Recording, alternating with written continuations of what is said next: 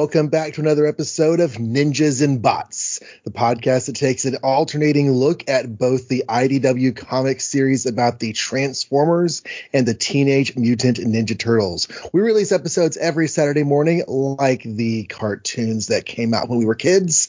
And uh, my name is Jon, and with me is my friend Layne. Hi, Layne. Hi, Jon. Hi, listeners. So um, before we get into our comic for today, I wanted to let you know I was um, sitting down to record, and there was a knock at the door. Um, I went out, and um, I don't know who delivered. It was this like weird brimstone smell, but it looks like I got some comics in the mail. Oh, so I thought I'd just like open them here while we're talking and Heck uh, yeah. see what came. I don't know if Mindy or- ordered me something or so. Let's see what this is. Oh my god, hair. Sweet, Gee, sweet hair. I Oh my goodness. Those those aren't comics. Well, they might be comical. Hang on. Hold on. Hi, guys. Jon, Hey, guys, what- Maggie, That's a long trip. I know. hi. Hi. Hey, Well, this was, That was une- weird. unexpected. everybody else in the previous crossovers who had happened to. Wow. it seems to be a recurring event lately. Yes. Oh, Um, yeah. It was really weird. Um, we were wandering around, minding our own business, and suddenly Mephisto showed up, and um, I guess he started going off on some sort of whiny rant. I think there were tears. It was about how he misses the Maggie Loves Batman segments we used to have on Married with Comics. And also, he missed the Batman books, The Dark Knight. Uh, or uh, also, he misses the the Batman books, The Dark Knight in Prose po- uh, podcast episodes. Oh, yeah, And I, as I of do do Griff- that one, don't I? Yeah, you do. And I remembered that because when I Ostensibly. drifted back in, I like mentioned that, and then th- so the next thing we knew, uh, we got shoved into this these Polymar bag, and well, here we are. huh. Well, that's weird because I did hear some cackling, some rather sinister, sulfurous cackling um, when the delivery happened. So maybe that was Mephisto bringing you to my house. Um, sorry about the mess. I'll just move the cheese. That's okay. Uh, I mean, they're from Wisconsin. They're used to it. We'll just eat the cheese. That's what we're for. well, we have them. Also, Jon, Well, I it's guess- been your turn in combat to go in the D and D game for like four months. So, That's right. Everybody get your d20s out. That's what we're doing now. so Should we do D and D or talk about a Batman comic? Both. Mephisto's Both. not the boss of me. Do whatever I want. So this will be So- nin- ninjas and bots and Batman. Ninjas and bats.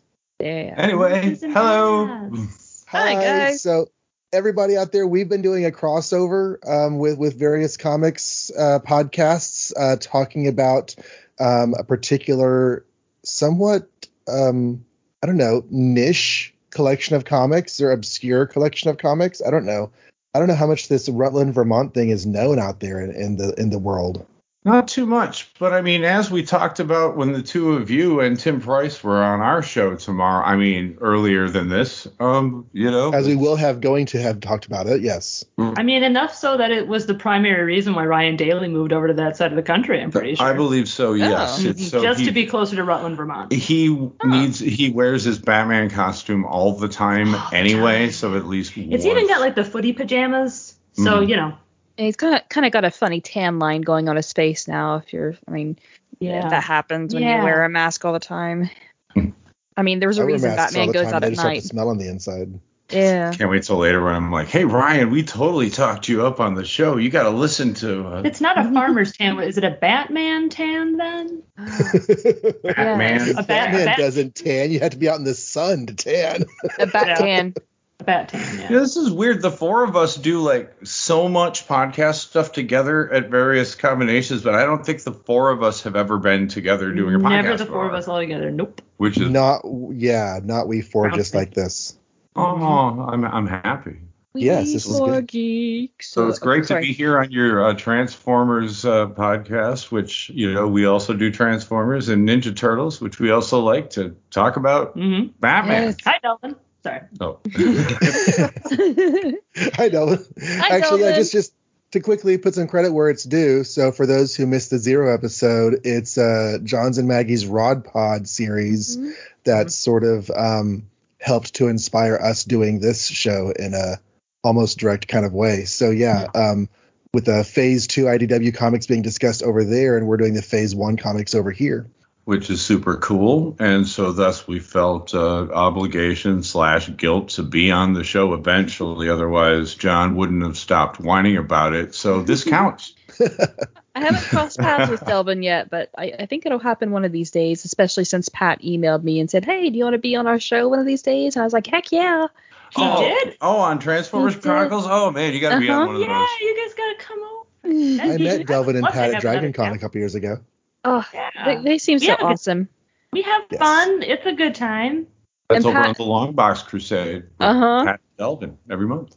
And Pat If you ever want to have me back on, I would love to talk about Transformers again. You're on the list too. Plus, I think we do a show where we do phase two. We should probably get back to recording one of these days. Yeah, Yeah. that's what got me into the IDW Transformers comics. Oof, man, we have a responsibility. Yes, like, you're letting me down. Again, well, why should you be any different than anyone else, Layne? we let everybody down. It's our specialty. So, if you would like to um, follow this crossover, uh, uh, the previous installment was over on Jon's and Maggie's show, um, Married with Comics or Managing with Cars, or um, I don't know, whatever whatever with MWC stands for this week. Mephisto with COVID. Mephisto wants crossover. Mephisto wants crossover. That's good. Right? there we go. So they talked about what's that Avengers number? I say they, we over there talked about Oh, Avengers number 83. That we've totally now- already That was- recorded. Sure. And a it. great conversation we all had. I particularly liked all of your insights on women's lib. Um, It was amazing. It was pretty good. Yep. We ha- we have definitely will be going to recording that. I know. T- I know it changed Tim's life. Poor Tim. So here today we're going to talk about Batman number 237. Uh, so if you have not read Batman 237 yet, pause the show, go over to your DCU Infinite app and read the comic, and then come back, or don't. Just listen to us talk about it. And I will be delivering the synopsis of Oh Night gosh! of the Reaper, which seems like a very Halloweeny thing to have the cover date of December 1971, but it was released in October, so yeah, that's fine. I mean, Halloween Yeah. and Christmas are practically the same, so Cover dates are always misleading. Yeah. So the writers are Denny O'Neil, Bernie Wrightson, and Harlan Ellison. Penciler Neal Adams, inker Dick Gior- Giordano. Colors uncredited. I couldn't find it even on Mike's Amazing World of Comics. Editor Julius Schwartz. The cover shows a fearful Robin in the foreground, having just ducked under the swinging scythe of a Grim Reaper, while Batman swings in to the rescue behind them. So Dick Grayson and some uh, some college pals walk around the annual Rutland Halloween parade with floats filled with people dressed as different superheroes. I particularly like the Fat Superman. Um, one of the boys says to the other that his really yes yes yes it is. Um, so one of the boys says to the other that his roommate is acting strange and he shouldn't have come after staying up for three days and gulping coffee and who knows what else to keep his eyes open. Um, I remember my early college days. I might have done this a couple times. I don't know. Anyway, so they come across a fight. Three men with blackjacks wailing on a guy dressed as Robin, and they jump in to assist. Dick's friends aren't doing all that great, so he has to help them without making it look too easy. Um, and he does okay until that sleep deprived guy who ends up being really obsessed with floats the entire comic uh, bumps into him and the goons get away. The fake Robin says that before they jumped him, the thugs seemed to think that he was the real Robin. Dick shifts to Robin and begins his investigation, and he comes upon the scene, which was this nice opening splash page that I didn't mention because we're covering it here. There's a quote unquote Batman pinned to a dead tree with a stake through his chest. Uh, very gothic and cool looking. Um, and then something catches Robin's eye uh, or his attention, and he ducks, and we get that the splash, the the cover page of him ducking the Grim Reaper. So that's played out again here. So he's driven backward until he falls off a ledge and into a stream below, face down. And the text says that water fills his lungs. Um, just taking a, a moment here to uh, warn you all of secondary drowning. If you ever drown and are resuscitated, you still need to go to the hospital because the lungs will inflame and fill with fluids, and you will still die. So, uh, unless you have Robin powers, right? But, but but you know we'll we'll see where the the narrative takes us. So the real Batman um, who happens to be in the area, having heard a scuffle, goes to investigate and he sees Robin face down in the water and rushes down to turn him over. So he picks Robin up and carries him to Tom Fagan's mansion, where there's a Dr. Gruner who sees to Robin and says um, that he might have an explanation for the attacks.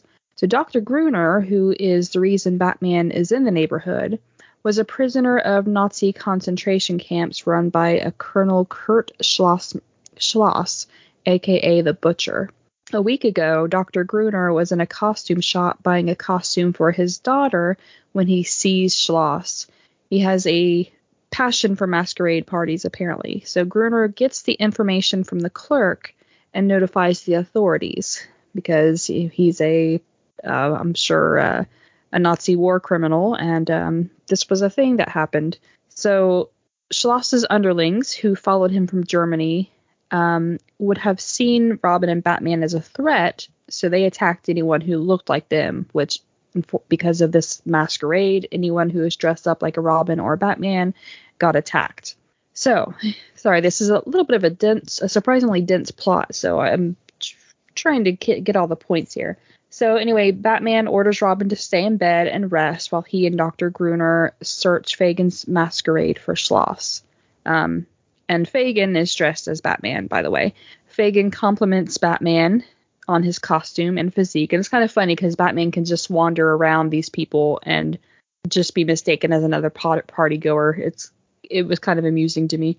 Um, there's there's even some uh, Marvel characters like Web Slinger Lad, which I found amusing, and the Thor costume was particularly great. He had uh, like a normal hammer in his belt and a colander with wings pinned to it on his head. It was fabulous.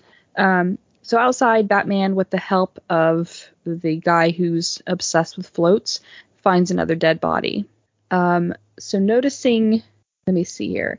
So at this point, there's a light flashing from the the mansion from like up in a, a tower. So Batman runs back inside. He goes to the tower, fights this Nazi, holds him over the roof to make him talk, as he does. And um, the man reveals that they're actually seeking revenge on Schloss, not working with him for spending the Nazi party gold. His the communication he used with the flashing light was to tell his friend that they have planted a bomb in Schloss's red automobile um, Batman tries to get down and warn Schloss, but it's too late. So, in a kind of a crappy mood, Batman tells Robin that they still have to find the Reaper, and the Reaper ends up being Gruner. He wanted a per- he wanted personal vengeance, um, and he asked Batman who he is to judge him. He is haunted by the memories of the slain concentration camp prisoners, including his family, every day. And uh, yeah, so as he runs from Batman, um, he almost attacks Float Guy, and for whatever reason, Float Guy and the other two college guys are just walking along the top of this dam that has no safety railing. So, I mean, that's just an accident waiting to happen. Um, so he he his scythe he goes to attack Float Guy, and he has his scythe raised, but then it catches on his Star of David pendant, and it snaps him out of it to ask himself, you know, what is he doing? Long enough for him to step backward and fall off the dam. So yeah, that's that was the gist of it. What do you guys think? Who should start? Um, um, things ended kind of abruptly there. I was kind of surprised there weren't any more pages. Like it's just like I agree. The, the, the, guy falls and dies, and just like, oh, that's it, no more. Yeah, See ya.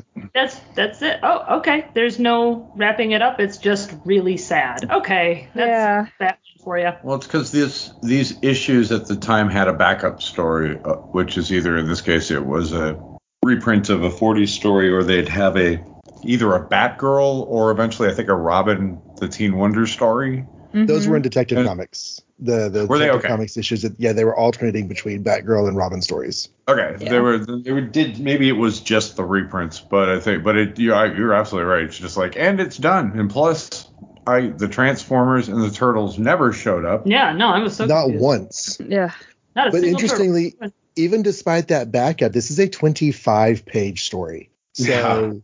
Yeah he he definitely had the page count to have a bit of a more of a denouement at the end. But mm-hmm. sometimes you're telling a story, you just run out of pages, and you're like, oh well, fuck it, that's just. sometimes you just right. fall to the pavement below, and it ends right there. Because of the yeah. damn safety regulations are not being followed, and um. Yeah, yeah. I mean, it. The art in this was just really beautiful, by the way. Oh, um, stunning! Yeah. Neal Adams is incredible. I mean, th- well, this combination, Denny O'Neil and, and Neal Adams is just 70s classic. Neal Adams is is a sight to behold. Yes. Yes. After that, it's well, kind of hit or miss. At least at least interesting, but 70s Neal Adams at this time, especially writing Batman, is is jaw dropping. At that splash page of the the Grim Reaper guy slicing over Robin, that's great. Mm-hmm. That's brilliant. It's yeah. so good. Yeah. Speaking of floats, yeah, that scythe is really amazing. Um, I'm sorry, the float guy, every single panel. I should, should, point out those three guys, uh, Dick's friends, are comic book creators Alan Weiss, Bernie Wrightson, and Gerry Conway. Uh-huh. Alan Weiss is the guy who's zonked out on whatever. Alan Weiss, who is Jewish, you know, so it was his Star of David who came out. Oh, fun. Okay. Yeah, because I did see on page two any similarity to actual persons or places direct, uh, depicted in this is probably a stranger tale than you'd ever really believe. So I figured they were modeled after real people. I just didn't know who. Right. Yeah, it's very common in these Rutland, Vermont crossovers, as we definitely will have going to talked about last time. Um, mm-hmm. It's it's common to see comics creators because once this superhero themed parade became known, people came to see it. And since Tom was in charge of it, they would kind of, you know, hang out with him and come to his house. Um, but yeah, it's, I did not know who was who, so I'm glad you brought that information. So which one, I'm looking at the, uh, the splash on pages two and three, not the splash, but the, the, the spread. Um, who is who? We have t-shirt guy with glasses who's not all about floats? Which one is who? Who's he? um, you I guess that's Gerry Conway. Let me just see. Oh yeah, that would be yeah, because uh, he has a narrow face and he has glasses. That'd be. and then Bernie Wrightson would have the um, overshirt with the collar. And Conway was a pretty man when he was a kid. Oh, Wasn't he the one who, got started when he was like like super young?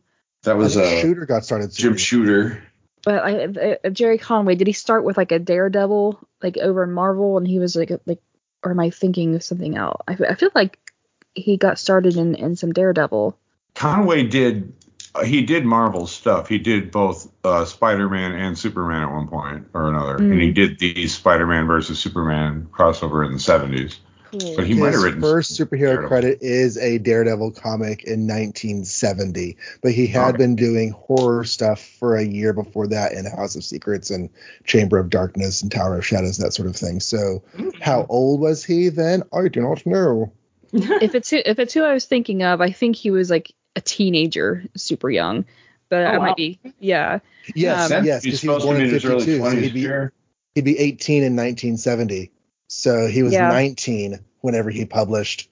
Actually, he was not yet 19. So he was still 18 whenever House of Secrets 81 was published. So yeah, that's that's relatively young.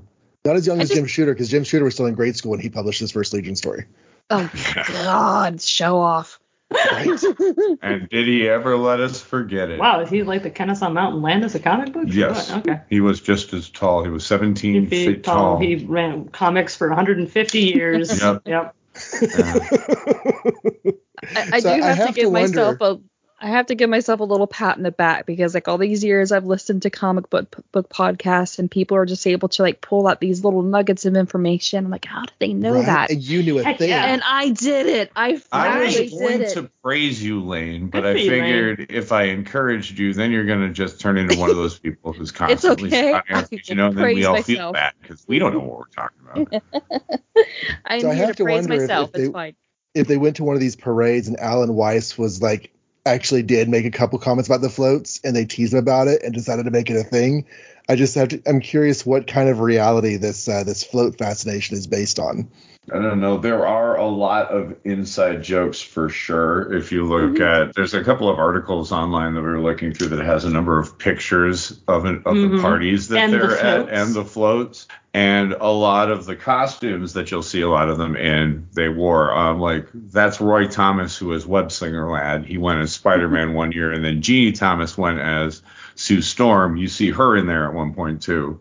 Didn't you say too that Tom Fagan's mansion was kind of a swinging place, if you know what I mean. It was the 70s. It oh, was, every place uh, was swinging in the 70s. It was a interesting time of trying to expand our thoughts, you mm. know, and break out of traditional. Mm. Uh, uh, you know structures uh, like you know and break out of com- costumes. You know. Yeah, that well, yes, yeah. and you know, and sometimes eventually, you know, Jeannie broke out of the marriage. So. Yeah. but well, it's like you know the last time with the 70s that talked about that with the women's liberation movement and stuff. It was an interesting time. We, we did mention that last time. Yes. And then Nixon happened. Mm. But and that stopped all the women's lib. It yeah. did, yes. Anyways. I like how Dick Grayson he's like careful they got blackjacks because all of these other people they're just they're just people they probably have never seen an actual blackjack in real life but Dick I mean, Grayson to be fair I've not I've never seen one in real life yet like. right I've never oh. seen a blackjack in real life mm-hmm. You but Dick's been dodging these things since 1940. What you say, Maggie? Dick Grayson, who's been doing this since 41. Well, here's the here's my thing. Like, Dick, you've murdered people. Like, blackjack shouldn't frighten you. You've literally thrown men off of buildings. He, he likes these comic books that his friends produce. He doesn't want anything to happen to them. Fair. And and they still hurt. I mean, you can be a murderer and still get hurt by blackjacks. I mean, yeah. I'm not saying I know this from experience or anything. I'm just saying it's possible. the, the two situations are not mutually exclusive, is what you're saying. yeah. Right. Uh, I do like the old structure of these this era of Batman because mm-hmm. it's basically kind of essentially a variation of like what the Batman 1960s TV show is, which was sort of the way the comics were. Uh, just in terms of the structure is there's uh, usually a fight in the beginning that may have something to do with the whole story, but but probably not. It's just uh, to warm things up. Batman, uh, either on behest of the authorities or on his own or with Robin, is investigating some situation. He'll um, talk to people, get involved, will generally get sent off on a wrong track for a while, uh, get tripped up because of that, but then during the course of getting out of tripped up of it, he will find figure out what the real thing is, confront the bad guy at the end. And, and it's mm-hmm. very much in the terms of he's doing this to serve law and order. That's he wants to bring these people to justice. You know, mm-hmm. he's not, you know, he has actually wanted to save the Nazis' life at one point. Mm-hmm. Yeah, he tried to get him out of the or warn him about the car before it exploded because that's what Batman would do. No, it's he wants them to serve, especially Batman at this era. It's kind of funny we've on all of the Maggie, Maggie Loves Batmans we talked about. We you know with Batman and realism that everybody talks to, but it's when they say realism, they mean verisimilitude, and that's going to depend on what era you're talking about. Right. You know, here are, Batman has had some character developments over the decades. Exactly. Yeah, and having these group of people like working against Schloss and not with them, he did not see that coming. Mm-hmm. Which I like that. it's got all kinds of things in this old that you don't really see anymore and it's it's like uh like Batman it? calling Robin stupid. That's the best yes. part. a lot of people don't know this about Robins, but the true purpose of them is for him to teach them the lesson that shit rolls downhill. If mm-hmm. Batman's mad, you're mad. That's mm-hmm. just how it's going. You're having a bad day. I, I, read that panel. I felt like it was one of those things that if if Batman said "Don't be stupid, kid" to Robin in any modern media, they'd be like, Batman would never talk to Robin like that. Robin's his partner. and I'm just like, oh, he wouldn't, would he? Yeah. Well, let, guess let, what? Let, 70s Batman. let us tell you about his relationship with Robin over the years. Yeah. Right. It's complicated, not always pleasant. Yeah. I don't. I don't know how long after this he decided to become Nightwing, but in my mind, this had to be a pretty instigating, instigating event for this. If nothing else, those bananas that's what, just gotta go. That's what I'm saying. He's like, I've, been, I, how am I not dead? yeah. He's like, I nearly drowned. in two inches of water. You know how embarrassing that would have been. In publication time, New Teen Titans is still a good decade away, but in universe time, that's like a year or two. So, yeah. do we ever really know? Like, oh, go ahead. Oh no, I was just gonna ask. Am I wrong in thinking that either Denny O'Neil or Neal Adams had anything to do with the issue Dead Letter Office? Am I making that up? Denny O'Neil was the editor. Um, either he might either editor in chief of DC at the time or editor of yeah the the Batman comics. Just when we talk about the relationship between Batman and Robin, because that one stands out, where he was very sad yeah. because one of his Robins had just died. Dead Letter Office was written by uh, it's uh, Owsley, whose real name is Christopher Priest. Priest, yes, Thank that's you. right. Christopher Priest wrote it, and he and that's a tribute to this era of Batman. Gotcha. Okay. I thought it felt kind of familiar, and it felt like that a little bit. Not quite as sad until the very end. You can find out more about that on an episode of Married with mm-hmm. Comics on the MWC yeah. podcast feed. Which one it is, we'll let you find out. Maggie loves Batman. One of them. One of them. One, two, something. And I yeah. did read that issue because I was reading along with your guys' podcast, so I did actually read that issue. Yeah, it was a good issue. It is a good one. It was my first Batman. And I like this one too, but I did feel like the ending was slightly disjointed from the rest of it because it was kind of like a wacky story until the Nazis show up, and then you're like, whoa. And then you get to the end, and you're like even more. yeah, I was kind of digging Dr. Schloss. You know, he was kind of yeah. cool and everything, and suddenly he's uh, he hates Nazis and he's out for revenge by becoming. And also, you mean Dr. Okay. Dr. Gruder? Yes, yes. I'm sorry, I got my government PI, though is the thing. I, I but, saw it coming because I've seen that episode. But why was he killing people who look like Batman and Robin? Does he think they're fascists? Do they control I the flow of commerce in the railways? They uh, speculated that uh, he, like the the Schloss's guys, would have been threatened by them, so they just wanted to eliminate any possible threats. So anyone who was even dressed up like a Robin and Batman, they attacked. So the Grim Reaper guy hmm. wasn't killing them; it was the other guys. I think so. He's a Grim Reaper. I have I, no idea. Was this yeah, I'm not sure. Was I missing yeah, something? I'm, uh, maybe I'm missing something because there was a lot going on. Like I, I kept writing this synopsis and I was like, man, there, I want to skip over some of this stuff, but like every little thing kind of ties into the next little thing, and it, it was like fairly think, dense. Well, so you know how yeah, John Byrne oftentimes in his comics will like put 75 pages of exposition about the plot on the last page. This story is the opposite of that because the last page has absolutely no explanation of anything. No. I He's just like, he what have I become? Trying, oh, sorry, I think he was just trying to throw Batman off of his trail. Basically, it's like, shit, Batman's here, better take him out. Maybe he was trying to make it look like the Grim Reaper guy was doing it. Schloss, he was trying to pretend that it was Schloss. Schloss had a compulsion to go after. Oh, um, yeah. Okay. Now we're remembering. Mm-hmm. You know, I guess we could read the thing. Yeah, I could have just read the issue, I suppose. I mean, I read it and I still got confused. So it's easy to miss details. There, there, yeah. there, there are any number of times where I've been listening to the podcast, like I don't understand why this happened. I'm like, it happened on page seven. You know, if you read panel two, you know. But um, so yeah, it's it's easy to miss details. Um, we all read a lot of comics. Yeah, we do. I've read 750. okay, I'm John, up to 500 something. Yeah. I told him if I, if I had to come down with another case of COVID just to spend time in bed and catch back up with him, ugh. But January 1st, when we reset that clock, it's on again, Mr. Wilson. yeah, my um, yeah. So when I saw the Star of David moment at the end, of course we've seen that before in X Men, which is like you know 10 years after this. Yeah. Um, but are there other stories that you have seen or remember where someone's like, oh my gosh, what have I become? Because they realize that like they are their worst enemy now. Like this feels like a really common trope. It it is a common trope. I can't think of it of any examples offhand in, in uh, comics, even though I'm sure there's a Spider-Man one that mm-hmm. you could find. Uh, but in a lot of TV shows of the era of this era and pushing on forward, because your standard bad guys, if you had to grab from, it's either uh, Nazis, usually from South America, or Eastern Europeans, or other communists, or um, Irish Republican Army types, or also Japanese people who were not aware that World War II was over would show up every now and then. But yeah. there was always the bit with um, somebody who's trying to take out Nazis and they get they wind up and the whole point of the show is to show you've become that which you hate. Yeah. What have I become? Yes. Yeah. Because I know Magnum PI had that. I know they did that in an Archie bunker of all things. Hmm. I'll Um, have to track down that episode. shalom. What's that mean? It means peace. It's a great line. But I do Yeah. think that um, oh, what's his name?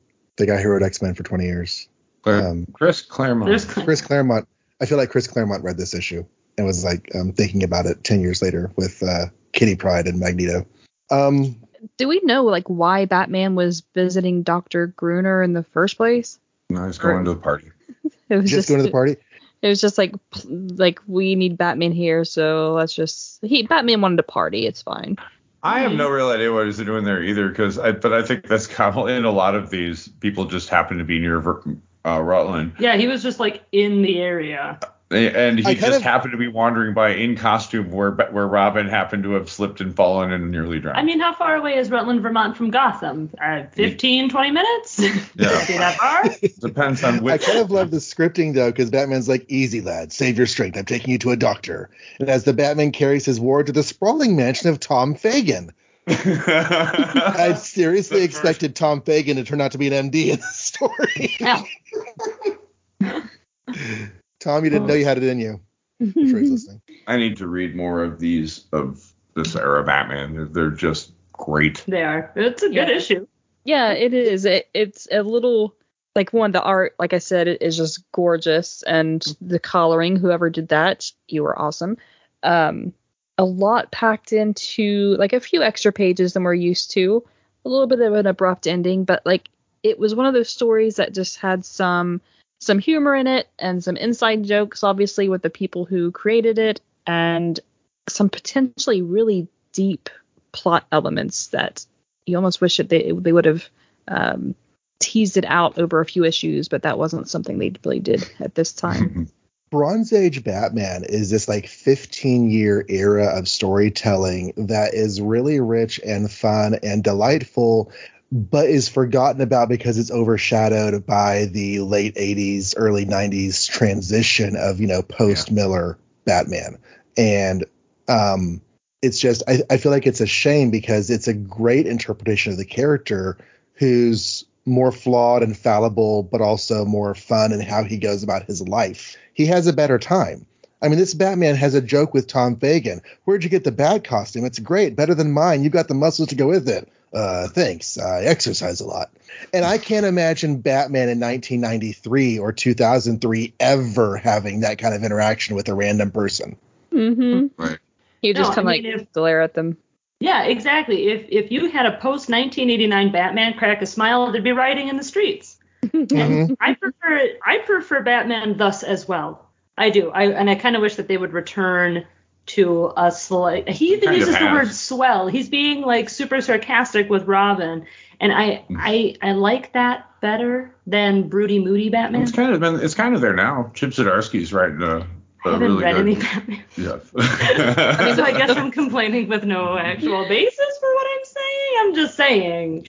I, I do wanna make a- If- oh, I, was- I do want to make a quick recommendation for anyone who, not necessarily the storytelling, but to get a feel for the differences in the lore for this era of Batman. There's a there's a mini series, Legends of the Batman, that's a three Yeah. issue sort of like takes you on a tour through the origins and the backstories and all the stuff from the Silver and Bronze Age that had been revealed piecemeal about Batman's and Robin's past, and it's all kind of gathered together in one three issue story, and it's a lot of fun, and it'll kind of give you a feel for what this Batman was like, and then you can dive into you know whatever they have on DC Universe Infinite.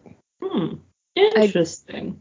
I read the first uh, volume of the Batman and Ninja Turtles crossover, um, which was delightful. Yeah. But I, I remember this. There was a scene where Batman is or Bruce is eating pizza and has a smile, and it just it caught me off guard because it was so out of character from for uh, much of the Batman I had read. I'm like, he's one, he's eating pizza. Usually Alfred has to force him to eat something. And he's smiling, and it was just Mhm. adorable, and I loved it. Yeah. well, the Batman the animated series Batman has most of its roots are in this era. This Yes, is I've been watching lot- that recently, and that's great. Yeah. I love the animated. And series. in that one, Bruce will crack a smile every Yeah. now and Mhm. then. And Even that- Batman, Bruce and Batman will both crack smiles. And I think, well, we've examined this before, and I think it's been talked to death. But I think the whole problem with it, well, when Grant Morrison had to throw Batman in with the Justice League, and and in in their era they wrote it in, uh, where it was just everything is over the top threats and everyone is at the peak of their game. Well, that Batman has to be the person who has thought everything ahead and has a million gadgets that are right there because otherwise Batman cannot Yeah, exist we're- on the same page as these other What you ones. doing? Yeah. But if you keep that up and take him to the regular page again, then you know people talk about Superman being a dull character. Well, a character who has an answer to everything, Mm. you know, even Columbo gets confused every now and then, Given but he works. prep time. Yeah, well, that, that was the, the thing I want to get at. If I could segue a little, and then I'll I'll shut up. He says that. prep time. But that's the thing. This exa- this there's an example of why prep time do- doesn't mean squat all the time. Uh, you could prep all day, but you might slip on the freaking grass and fall down and hit your head and drown. you know, Didn't prepare for that, did you? even if you did, it's just random. And that was a stalwart thing of the era. Is just occasional random misfortune would occur. And then he'd have to deal with it, which is good because then that made it easier to buy the constant Deus Ex Machina rescues that would happen. But if it's like, hey, random shit gets you in, random shit gets you out. All right, great, let's move on. I love it. Good storytelling. Uh, we almost had the downfall of Robin, like I said, being in, in two inches of stream water. That was just, uh, anyway. Yeah, not entirely sure how he survived that. He did fall into the water and lay there. He just laid Yeah. there. He didn't like and they roll mentioned over. that it's filling his lungs. Yeah. Yeah. Jon was reading it and he was like, "Oh yeah, so this is the issue where Robin dies apparently." He got a con- Right. he has a clear concussion from getting sapped on the head earlier, and then hmm. drowns, and then Batman calls him an idiot. You ever see in stories where someone like gets dropped into water and they're like, that'll wake him up? Or hmm. And I'm like, I don't think that's what water does. I think you get dropped into water. If you're unconscious when you're dropped into water, you die. You might. I think I think you're probably onto something there. Yes. Yeah, it probably depends like on your level of unconsciousness and what caused the unconsciousness, and yeah. I mean, hmm. splashing someone with water is one thing, but submerging Yes. them in water, yeah, that's that's like entirely there's different. one. That's a bad time to come back to and go. Oh, Yeah, exactly. right, yeah. You thought it was hard. Yeah, in the, i- in the if you're wrong sleeping and you Yeah. want to startle yourself awake, some cold water in the face is great. If you're asleep or unconscious, maybe maybe it's different. Um, one thing about this is that this is the first Rutland, Vermont comic I've read published by DC. I've read the Avengers one a couple times and a couple other Marvel ones, so I'm used to always seeing Tom Fagan in a Nighthawk costume Yeah. which the Marvel issues do because they don't want to show Batman, Mhm. even though this comic shows a lot of people dressed as Marvel characters. Here he's actually dressed as Batman, which is what he did in the actual parades. Right. Aw. He did dress as Nighthawk in a couple of parades after he had been in the um, Marvel issues as Nighthawk. It's so strange. They didn't have Moon Knight yet. Otherwise, they clearly would have made him Moon Knight. I still love the highly relatable, chonky Superman. yes. He was Anybody very- can be Superman. exactly very body positive for the 1970s. Heck But, yeah. but these two were a nice intro to just the concept going forward in the rest of the crossover. People are going to love it. The actual crossover itself has some pretty clever stuff because it's not a real crossover. But that'll be other people's job to talk about. We're done. Da-da-da-da. but yeah, this was this was fun. You had Nazis, you had masquerades, you had Yeah. the guy Dead who was kind of half stoned on sleep deprivation and caffeine. Yes. Mhm. Yeah. Another thing, well, sleep deprivation. and who knows what else. Mhm. wink, wink, nudge, nudge. Yeah. But uh, Who's your favorite Ninja Turtle, Maggie? Excuse me? Do I have a favorite Ninja Turtle? I don't. Oh my god. I, this now's not the time to ask me to pick one of a favorite of things I don't remember the names of. Oh, I, th- I thought you liked Mike. Who's? Thank you. Yes, I do like that one. What's his name? You liked Michelangelo. Yeah, he's funny. Yeah. Ooze. We watched the Ninja Turtles movie and I really enjoyed it, but um, my brain's not fully functioning. So which which which movie? the, the most recent one. Oh, And, yeah. I and was also like, the Batman eh. version. You thought it was meh? I Yeah. enjoyed it a lot. It was the first one that leaned in on their being teenagers. I really and liked it. We, enjoyed Yeah. I thought it was. I thought it was fun. I think because like my heart is like with the darker IDW stuff, so it was a change of pace for me that I wasn't quite That's fair. ready for. Yeah. Mhm. Sure. For me, the turtles are like Batman. They can be any way you want. True. And Yeah. Honestly, this is true. There's so much variety of turtle storytelling over the decades, and even in that first Mirage Comics series, there's Yeah. so much variety of turtle stories. Mm-hmm. Definitely. I like Leonardo because he's the leader. I I I grew up with Michelangelo as my favorite, but now like I love little bits of all of their personalities. Mm. I don't like picking my favorite child in front of them, so I just don't pick a favorite turtle. You just do it behind their backs then, or behind their shell? Turtles in a half shell. Hero power. Is that not how it goes? No. Her, heroes in a half shell.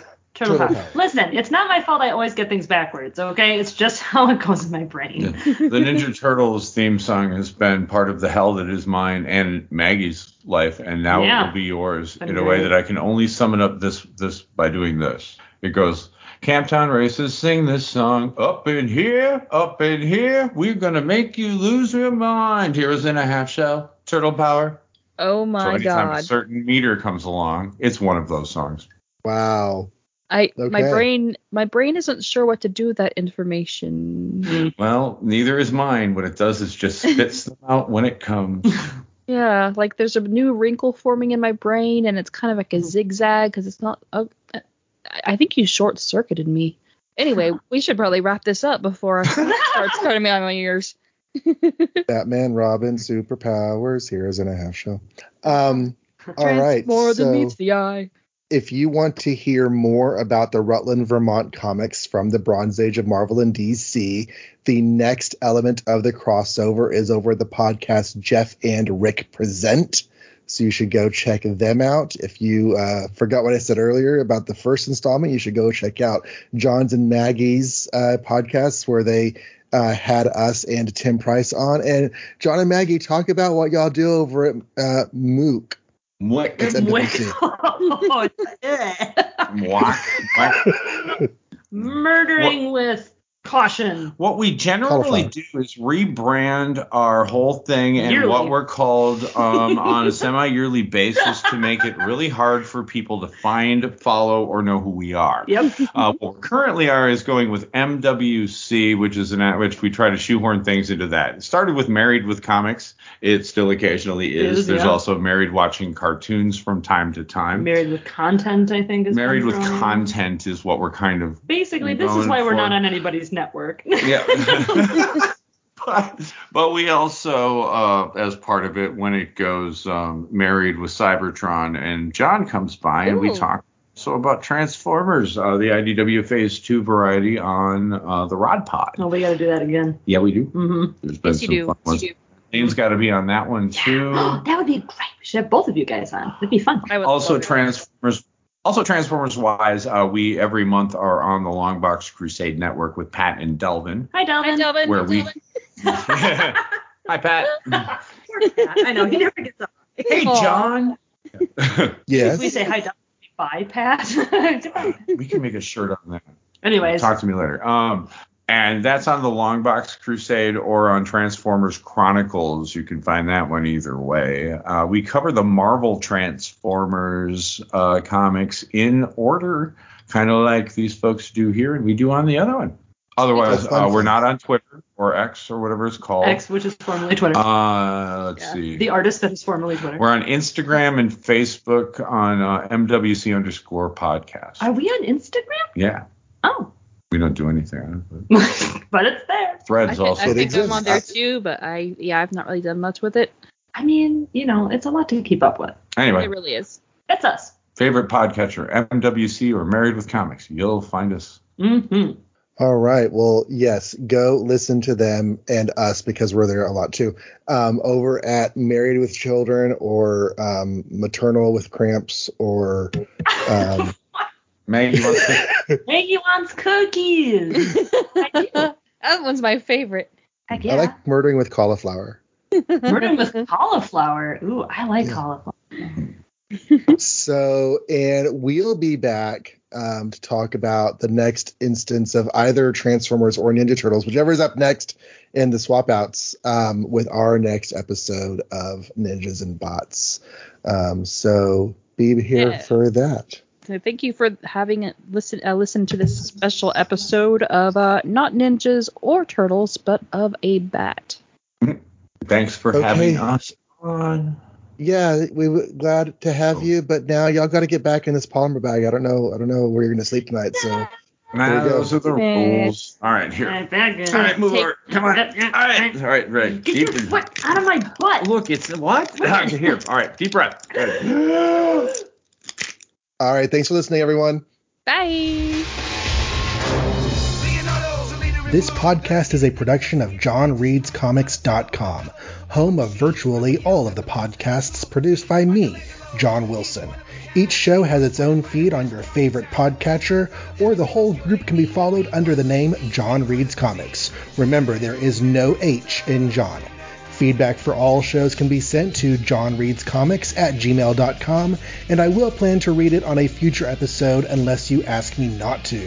Follow me on Twitter at jonreadscomics, and thank you always for listening to podcasts from jonreadscomics.com.